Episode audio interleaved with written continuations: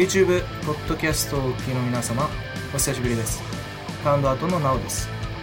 本日は UFC212 アルド VS ホロウェイ大会の、えー予想に関してね、お話をしていきたいと思います。ちょっと予想久しぶりになってしまったんですが、えー早速ですね、えメインイベントのジョゼ・アルド VS マックス・ホロウェイに関して、えお話をしていきます。で、えーこの試合に関しては、えージョゼ・アルドが正規王者ですね、えすみません、フェザー級ですね。65キロ級です。ジョゼ・アルドはフェザー級の、正規王者。えーで、えーマックス・ホロイは、えーこの間ペティスと暫定王座戦をやって、えー暫定王者になってますので、これは王者統一戦ということになりますね。で、オッズに関しては、えーマックス・ホロイが2倍ですね。アンダードッグです。ちょっと下がりましたね。もともと僕2.15倍でベットしてましたので。うん。で、ジョゼ・アレドがフェイバリットで1.892倍。まあ大体、えー同じぐらいのオッズと、えー言えるでしょう。イーブンぐらいですね。で、先に王者、えージョゼ・アルドからね、えーせえー紹介をしていきます。で、ジョゼ・アルド、ブラジルの選手で、年齢は30歳、身長170.2センチ。うん、結構小さめですよね。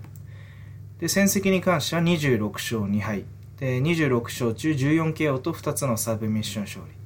10個の判定勝利となってますね。で、負けに関しては、えー、1つの負け。あ、すいません。2つの負けに関しては、1つの KO 負けと、1つのサブミッション負けですね。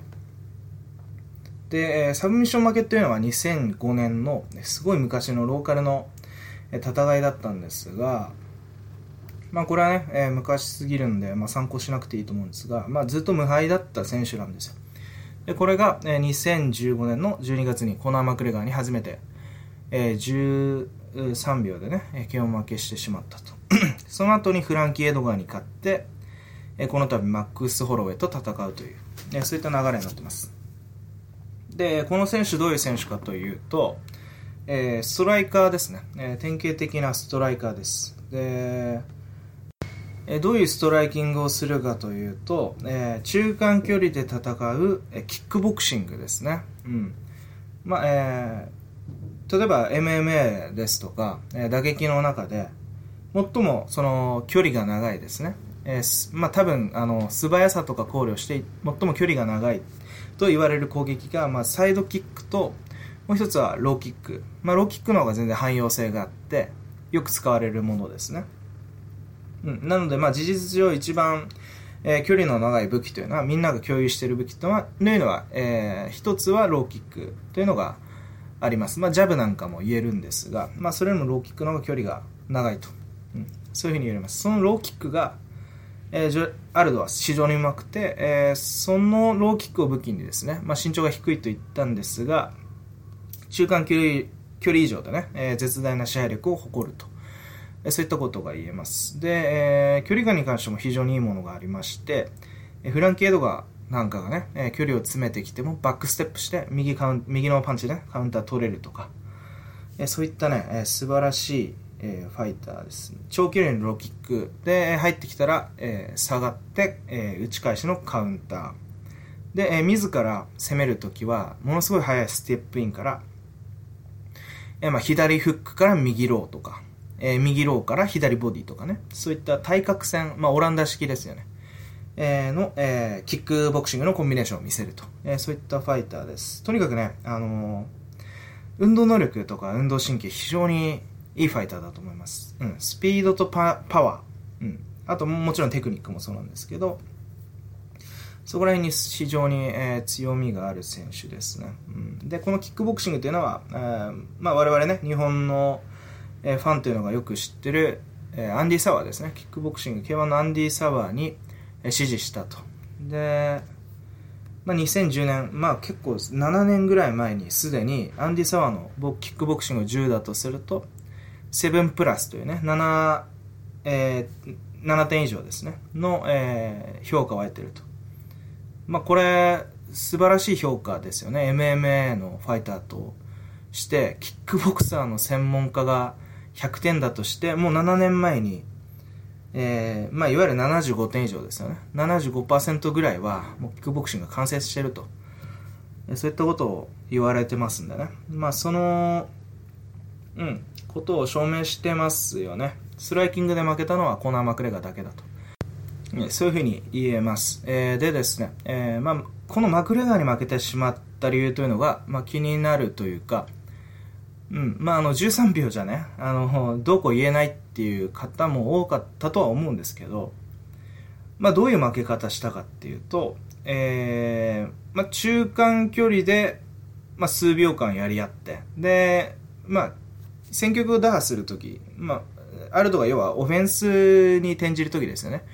ものすごい速い、えー、右のストレートのカン、えー、フェイントですね。右ストレートのフェイントをさっと出して、返しの左フックでバッと飛び込んでったんですよね。まあその後に、いつもだったら右ローの対角線のコンビネーションが出るとこなんですが、マクレーガーが、えー、右ストレートの時にバックステップして、左ストレートの時に、あ、左フックの時に、えー、アルドの左フックの時にすでに足を止めてて、で、左フック、こう、切り返しで体がこう正面向くところを左ストレートでね、えー、打ち抜いたと、え、そういった感じになってます。まあ、これに関しては、まあ、マクレガーのカウンターが素晴らしかった、タイミングとかがね、素晴らしかったという点と、やっぱりね、うん、距離のアドバンテージがあるのは大きかったんじゃないかなっていうふうに、えー、思ってます。で、そういった意味で、えー、対戦相手の、えー、マックス・ホロウェイですね、えこの選手なんですが、180センチあるんですね、うん。身長が高いです。この身長差10センチというのは、非常に気になる点です。で、マックス・ホロウェイ、えストライカーですが、この、え紹介をします。こちらアメリカの選手で、うん、国籍はアメリカなんですけど、まあ、当然そうですよね。ハワイの選手です。うん、ハワイなんで、そうですよね。で、えー、年齢は25歳。非常に若いですね。先ほど言いましたが、身長180センチ。非常に背が高いです。で、戦績は17勝3敗。17勝のうち7つの KO と2つのサブミッション勝利。え8つの判定勝利があります。で、その他負けに関しては3つのうち1つのサブミッション負けと2つの判定負け。えー、そういったことになってますね。で、UC に参戦したのは、えー、2011年ですね。つまり、えー、6年前ですよね。6年前はホロウェイは19歳でしたね。この選手ね、天才、僕は天才って呼んでます まあ、たまに天才って言われますよね。うん、いろんな人に。うん、まあ、天才だと思います。で、ホロはね、体でかいって言ったんですけど、普段、うん、80キロぐらいあるそうです。まあ、そうですよね。15キロぐらい減量しますけど、誰だったっけな？あの、田中道則選手だったか忘れたんですけど、ハワイで、ホロウェイと練習した時にもう抜群に体がでかいのがホロウェイっていうふうにもうフェザー級じゃないよこの人みたいなね。こと言ってましたけど誰か忘れちゃいましたけどねうん。で、えー、2000負けに関してはね UFC での負けしかありません。まあほとんどね UFC で戦ってるんでそうなんですけどデビュー戦は実はダスティン・ポイエだったんです、えー、彼に、えー、まあ、20歳の時ですが、えーえー、アームバーあ、そうですね、トライアングルアームバー、三角締めですね、三角締めの、えー、腕ひしぎで、腕を決められて負けてると、ダスティン・ポイエにね。で、その後に、えー、まあ、3連勝した後は、デニス・バーミメですと、えー、かのコナー・マクレガーですね、に連敗してます。この時が、えー、その1年 ,1 年後なんで、21歳の時、うん、21歳の時ですね。うん。で、まあ、バミューデスとは、この21歳の時にすでにスプリットだと。うん。で、マクレガーに負けた後ですね。まあ、判定、マクレガーがね、UFC で唯一、その当時唯一判定で、えー、判定 KO できなかったファイターでしたが、その後に UFC でマクレガーに負けた後は、えー、ただいまですね、何連中、何連勝中だろうな。えー、10連勝中ですね。10連勝です。素晴らしいですね。その中にはまあアンドレ・フィリですとかカブス・ワンソンチャールス・オリチャールズ・オリベイラジェレミー・スティーブンスリカルド・ラマスアンソニー・ペティスとまあそうそうたるメンバーに勝ってきてますよね。で危ないシーンっていうのがこの10連勝の中で僕は記憶にないですね。ほとんどうん圧倒的に勝ってるうん、そういうふうに記憶してます。で、ホロウェイストライカーと言ったんですが、本当にうまいストライカーだと思います。うん。キックボクシング本当にうまいですね。うん。で、どれくらいうまいかというと、スワンソン、カブスワンソンみたいな、すごい強いストライカーをもう寄せ付けないファイターですね。まあその時、器用にもオーソドックスからサウスポーで戦って、えー、右ジャブとね、えー、左ストレートで翻弄して、まあアッパーとかも、えー、入れながら、とにかく、えー、中間距離をね、しっかり維持して勝てたということです。で、うん、あのー、まあストレートとローキック、まあ、これが主軸になると思うんですが、まあ、アンソニー・ペティスに関しても、えー、ケージのね、中央を維持しながら、まあ、ローキックとか、えー、にに関して、えー、ストレートでね、カウンターしながら、手の長いストレートでカウンターしながら、えー、KO したと、えー、そういうふうに言えます。まあ、問題はこの、えー、両者の試合展開の予想ですよね。うん。で、えー、一つポイントとして言うのは、さっき言ったんですが、ジョゼアルドなんですが、手の長いストライカーには勝ってないんです。ああ勝ってないっていうか、まあ、ほとんどの選手に勝ってるんで、なんとも言えないんですが、手の長いストライカーとまだ、あんまやってないんですよね。で、唯一やったコナー・マクレガーには負けてますよね。うん。で、もう一人気になる、えー、選手、ジョゼアルドと戦って前線した選手が実はいまして、その時もうね、6倍ぐらいついてたんじゃないかな。あの、ジョン・チャンソンという選手ですね。韓国の選手なんですが、この選手非常に手の長い選手です。ストライキングうまいかといえば、まあ、うまいですね。荒いんですけど、ものすごい前に出てきて、あの、パンチを強振するタイプなんですけど、この選手がね、結構前線してたんですよね。うん。まあ、アルドにとっても嫌だったと思います。自分のパンチで下がらないし、えー、まあ、強振してくるしね。うん。ただ、えー、問題はね、やっぱり腕が長いっていうのは、まあ、アルドが、まあ、ローキックなり、えー、バックステップと右ストレートで、堅守してきた、まあ、チャド・メンデスとか、リカルド・ラマスとか、フランキー・エドガー相手にね、えー、堅守してきた安全圏っていうのが、まあ、すぐに、あのー、常にね、えー、その安全圏っていうのが脅威にさらされる。まあ、すこ、えー、例えば、アルドの攻撃を、まあ、いつもよりより精度よくね、より、えー、なんていうんですかね、素早く出さないと、うん。その、アルドのパンチをかわして、えーえー、攻めるときにですね、えー、よりシビアな距離でね、えー、攻めてくるということになります。当然ね、あのも、まあ、要は、えー、棒を持って戦うときに、槍とかを持って戦うときに、ホロウェイの方が長い槍持ってるみたいな感じですね。当然短い槍を持ってる人の方が、うん、あの、うまく戦わなきゃいけま、いけませんからね。あの、最初に攻撃圏に入ってくるのは、長い槍を持ってる選手なので、そういった意味では、ホロウェイ。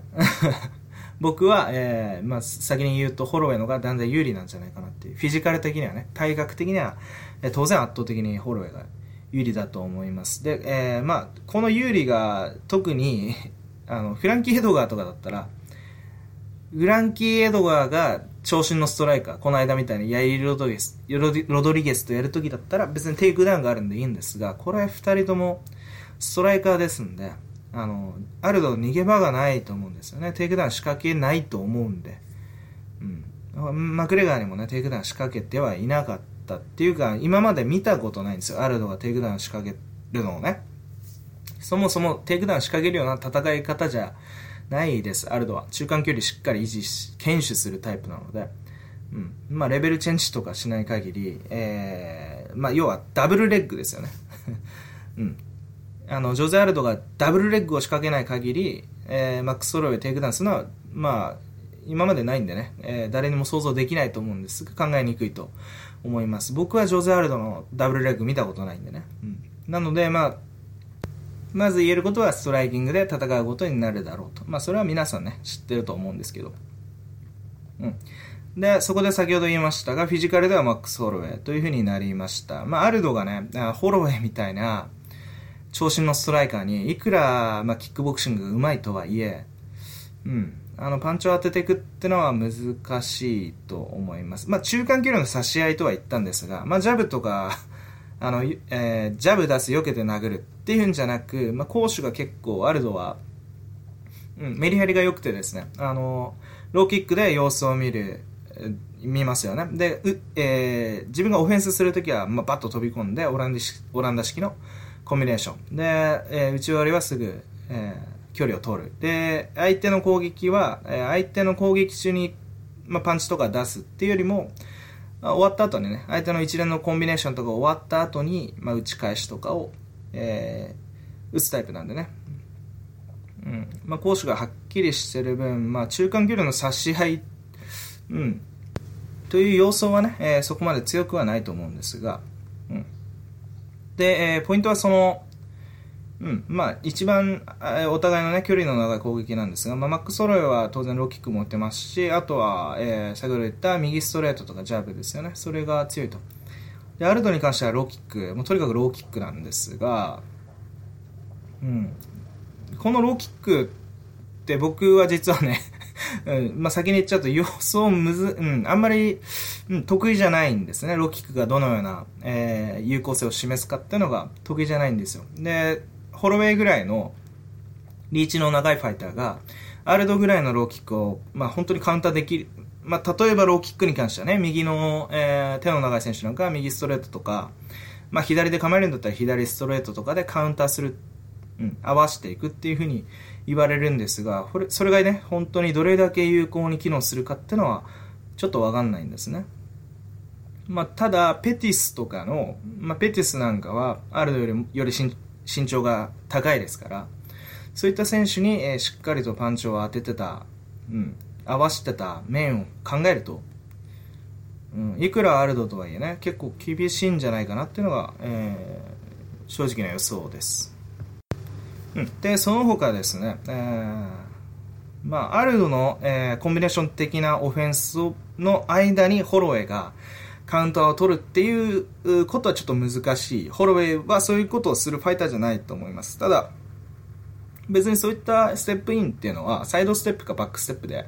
いなせるものなので、それに関してはね、ホロウェイはできると思います。うん。で、えー、打撃の有利というのは、まあ、ローキック、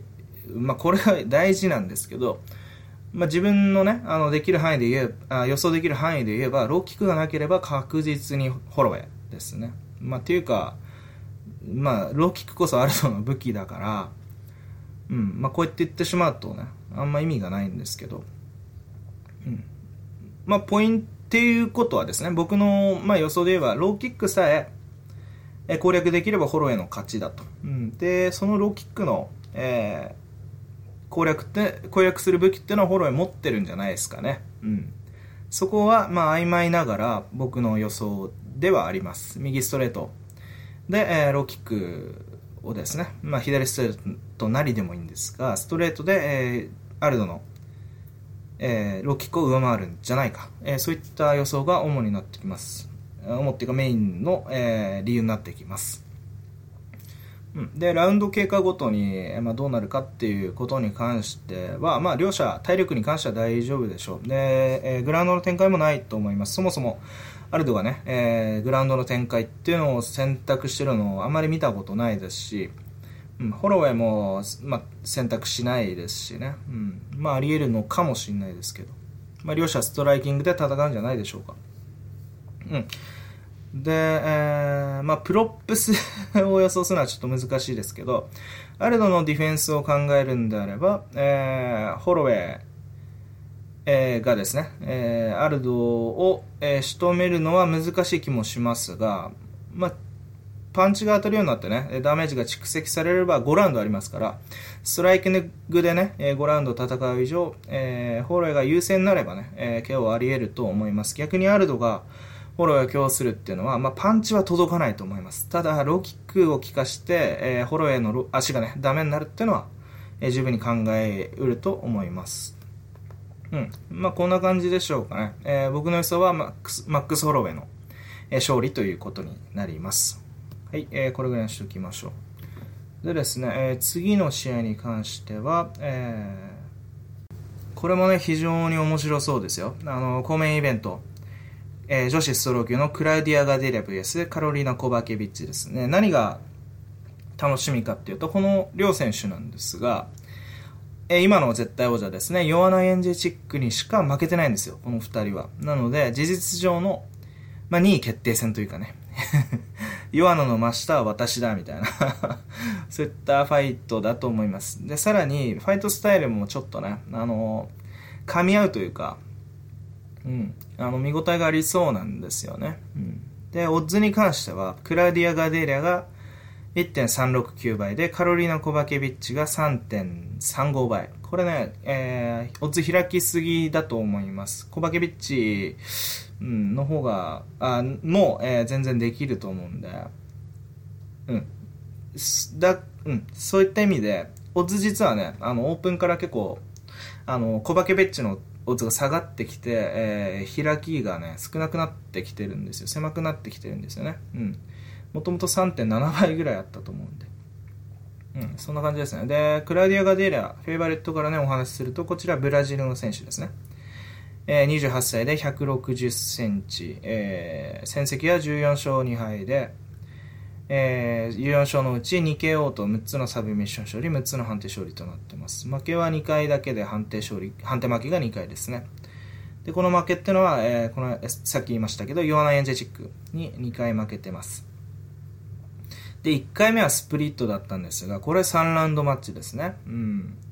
ギリギリ負けちゃったって感じです。で、2回目は、ヨアナエンジェチック、これ5ラウンドマッチだったんですけど、1ラ、1、2ラウンド、えー、しっかり取ってたと思います。で、3ラウンドもヨアナダメかなって思ったら、3、4、5ラウンドはヨアナが、えー、ガデリアをボコボコにして 2点差とかつくようなね、えー、大差の、えー、ラウンド取ってって感じなので、まあ、ヨアナの体力がもう少しだけ悪ければ勝てるっていう、まあ、要は王者の器ですよ。本当に。そういうふうに言えます。で、このガデーリアっていう選手、どういう選手かというと、えー、グラップラーなんですね。うん。あの、バックボーンが充実で、えー、充実非常に強いんですよ。グラウンドが非常に強いんですが、えー、まあ、そこに至るまで、ストライキングっていうのは非常にパワフルで、えー、うん、あの、打たれ強いのでね、えー、パンチを、えー、まあ、強打ですよね。強打を武器に前進して、で、まあ、相手が、まあ、逃げたら逃げたでもう一回追えばいいし、で、えー、逃げずにね、えー、立ち向かってきたら、えー、まあ、強打を当ててもいいし、で、クリンチになればそのまま、えー、その強打、えーえー、強打者らしく、あの、クリンチのパワーもすごく強いので、テイクダウンも非常にうまいんですよ。で、首相撲とか、首相撲っていうか、その、相撲からテイクダウンして、で、圧巻のグラウンドを見せると。えー、そういったファイターです。うん。ヨアナ・イェンジェイチック以外に本当に負けないんじゃないかなっていうぐらい強い選手ですね。そんな感じですね。で、対するカロリーナ・コバケビッチ選手というのは、ポーランドの選手で、えー、31歳。この選手も身長160.2センチ。僕もうちょっと高いと思ったんですけどね、えー、あんま高くないんですね。高く見えるんですけど。で、戦績は10勝、えー、いっぱいですね。10勝に関しては、1つの KO と2つのサブミッション勝利、7つの、えー、判定勝利となってます。うん。で、えー、UFC に参戦したのは2015年の12月から。ランダー・マルコス、ヘザー・クラーク。で、えー、まあ、ここら辺で、まあ、うまく勝ってたんで、えー、ローズナ・マイナスにえー、と戦ってですね、ローズマナマイナスにスプリットで勝って、えー、ヨアナ・イエンジェチックに、えー、挑戦して負けてしまったという感じです。うん。ローズに関しては、僕、必ずローズが勝つと思ってたんですが、うん、コバケビッチが勝ちましたね。うん。で、この選手ね、どういう選手かというと、えー、まず強打を持ってます。えー、強打を持ってて、あと、首相撲が非常に強いです。テイクダウンされないですね。相撲が非常に強いんで、テイクダウンされないです。で、うん。まあ、どっちかっていうと、打撃はそんな上手くないんですよ。ないんですけど、あの うん、パンチすごい強いんですよね。うん、で、パンチ強くて、うん、あのうん、全然あの、殴られても、下がんないでね、えー、前に出てきて、パンチを、まあ、当ててくるので、そのパンチは強いもんだから、みんな、まあ、ナマユナスなんかも寝技強いですからそうなんですけど、まあ、アウトボクシングができるにもかかわらず、えー、プレッシャーにやられて、クリンチに逃げてしまうというかね、えー、テイクダウンしようという選択をしてしまうと。で、そこでコバケビッチは、えー、首相撲が強いので、え、クリンチで休ませないんですね。膝を突き刺していくんですよ。そこで、まあ、相手がテイクダウンもできずに消耗してしまって、で、さらに打撃になっても、まあ、有効打は当てられるんですけど、コバケビッチのパンチと圧力が強くて、どんどんどんどん消耗していくというね、えそういったファイターです。僕はあまり好きな、実はファイトスタイルではないんですが、うん。あのこれガデーリャとやるときに、ガデーリャここまで、あのなんていうんですか、えー、フェイバリットになってますけど、例えばね、あのコバケビッチを思いっきし殴るとしても、コバケビッチ打たれ強いですし、殴り返していきますよね。うん、で、それでガデリャがいつも、まあ、やるようにね、えー、テイクダウンで組み立てるにしても、ここの首相撲が強いんですよね。だからそこが、ちょっと気になる点というか、うん。なので、例えば、まあ、ヨアナがね、あの、コバケビッチとやった時は、ヨアナの鋭いパンチと、あとは首相撲、その、要は得意な、カロリーナの得意な首相撲で、えー、ヨアナが上回ったと。ヨアナ、まあ、首相撲最強ですから、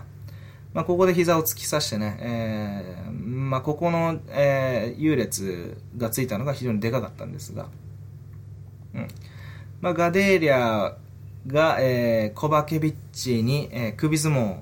というかね、えー、相撲以上、えー、相撲以降の展開でね、有利を作れないんであれば、結構しんどい戦いになってくると思いますよ。うん、ただ、うん、今ちょっと話してて思ったんですけど、クラウディア・ガデーリャがテイクダウンできないから、そして、えー、スタンディングになったらコバケビッチが強打があるから、えー、僕は実はコバケビッチにもうベットしてあるんですけど、まあ、3.5倍ついてたっていうのがでかいですけどね、うん、ただ今話してと思ったのがコバケビッチストライキングうまくないっつったんですがうん、パンチもらいそうですね、ガデーリャの。しかもガデーリャ、ヨアナよりも全然パンチ力はあるんで、ガデーリャは、まあ、ヨアナに対してもパンチ当てれるぐらい、まあ、打撃結構うまいんですよ。うん。なんで、そういった意味では、まあ、ちょっとコバケビッチ、ストライキングで殴られるかもしれないですね。まあ、そこで、いつもみたいに、まあ、ゾンビみたいに殴られてもね、パンチを、まあ、強振していくんであればね、それがガデリアに効くんであれば、これは面白い試合になると思いますが、あまりね、あの、グラウンドになるイメージは、うん、ないかもしれません。そういった意味で、まあ、結構接戦になるんじゃないかなっていうのが僕の予想ですね。うん。また、うん、コバケビッチの僕打撃、すごい、ものすごいあの 評価しづらいんですよね、僕は。あの、基本的に綺麗に戦う選手が好きなんで、うん。なんかね、コバケビッチ、うん、いつもそのパンチとかで有利に、有利、えー、なんつうんですかね、相手の優位に立つイメージがないのに、いつの間にかね、えー、ヨアナをパンチで効かしたりとかするファイターなんで、まあそこに関してはガデーリア、対ガデーリア戦もね、すごい期待してるんですけど、どうなんだろう。うん、パンチ被弾する、うん、感じもありますけど、ただその、コバケビッチが、えー、えー、まあ、ヨアナみたいにあ、えー、アウトボクシングするなら別なんですが、ガデーラみたいな、えー、まあ、プレッシャー同士の戦い、えー、ぶつかり合いというかね、えー、まあ、打ち合いになった時に、えー、まだそこを見せてないと思うんですね。うん。そこに関しては、えー、まあ、頑丈さで言えば、コバケビッチなのかなっていう 感じがします。うん。まあ、ガデーリアぐらいの強打にね、耐えることができるんであればね。うん、すごい面白い試合になるんじゃないでしょうか。まあ僕はオッズ込みでコバケビッチを、えー、ピックしてますが、うん、僕は大体イーブンぐらいの戦いになるんじゃないかなっていうふうに、うん、今のところはね、そういうふうに予想してます。楽しみですよね。うん、接戦になると思うんで、注目したいと思います。えー、そんぐらいですかね。うん。で、えー、ブラジル大会ですよね。うん、あとの試合に関しては、えー、ビト・ベフォート、まあ、一応その UFC の引退試合で、えー、マーコートと戦います、うん、この試合に関しては、まあ、マーコートも結構衰えてきてますし、まあ、ベフォートも、えー、テストステロン補充療法ですよね、まあ、合法的な、うん、まあ、ステロイドですよね。それが、あの、認められなくなってからは、えー、1勝6敗ですよね。すごい弱くなっちゃって、負けまくってるんで、うん、これどうなるかなって感じなんですけど、まあ、マーコートとベイフォートだったら、この間のガステラムとの戦いを見る限り、ベイフォートのが僕は、えー、いいんじゃないかなと、余裕、えー、部があるんじゃないかなというふうに見てます。その他ね、結構僕、好みのカードがなくて、うん、あまり、ちょっと好きなのが、この間デビューしたパ,、えー、パウロ・ボーハシンヤっていう選手が結構好きでね、あの、打撃がね、打撃の組み立て方がすごい好きで、で、相手がオルワレ・バンブーシェっていう選手なんですが、このバンブーシェを僕はあまり評価してないんですね。なので、まあ、ボアシニアのオッズが低いんですが、ちょっと注目してます。うん。その他は、まあ、エリック・スパイスリー、えー、ですね。あの、なんかあの、この間、チアゴ・サントスに勝ったやつですよね。うん。に勝ったやつとか、あとは、イウリ・アルカンターラとかね、もう、えー、年齢結構上になってますけど、あとエリック・シューバとかも出てきます。うん。あとは、えー、注目なのがハファえー、ハファエル・アスンサオンですね。えー、この間ディラショーに負けてしまいましたが、非常に、えー、フェザー級で強い選手だ。あバンタム級でね、非常に強い選手。ランキング4位とか、そんぐらいだったですよね。うん。非常に強い選手が出てくるんですが、この選手といきなり戦うのが、えー、マルロン・モラエスというですね、あの、えー、ヒカルド・アルメイダ柔術なんで、えー、あれですよね、フランキー・エドガーと同じジムの、えー、29歳ですね。うん。W SOF で戦ってた選手で、えー、18勝4敗、すごい、えー、素晴らしい戦績を引っ提げて、えー、いきなりアスンさんと戦わせれるというね、え、非常に期待されている選手ということですよね。ここの、え、試合に関してはね、非常に注目だと思います。え、今回はね、感想こんぐらいにしておきましょう。では皆さんごきげんよう。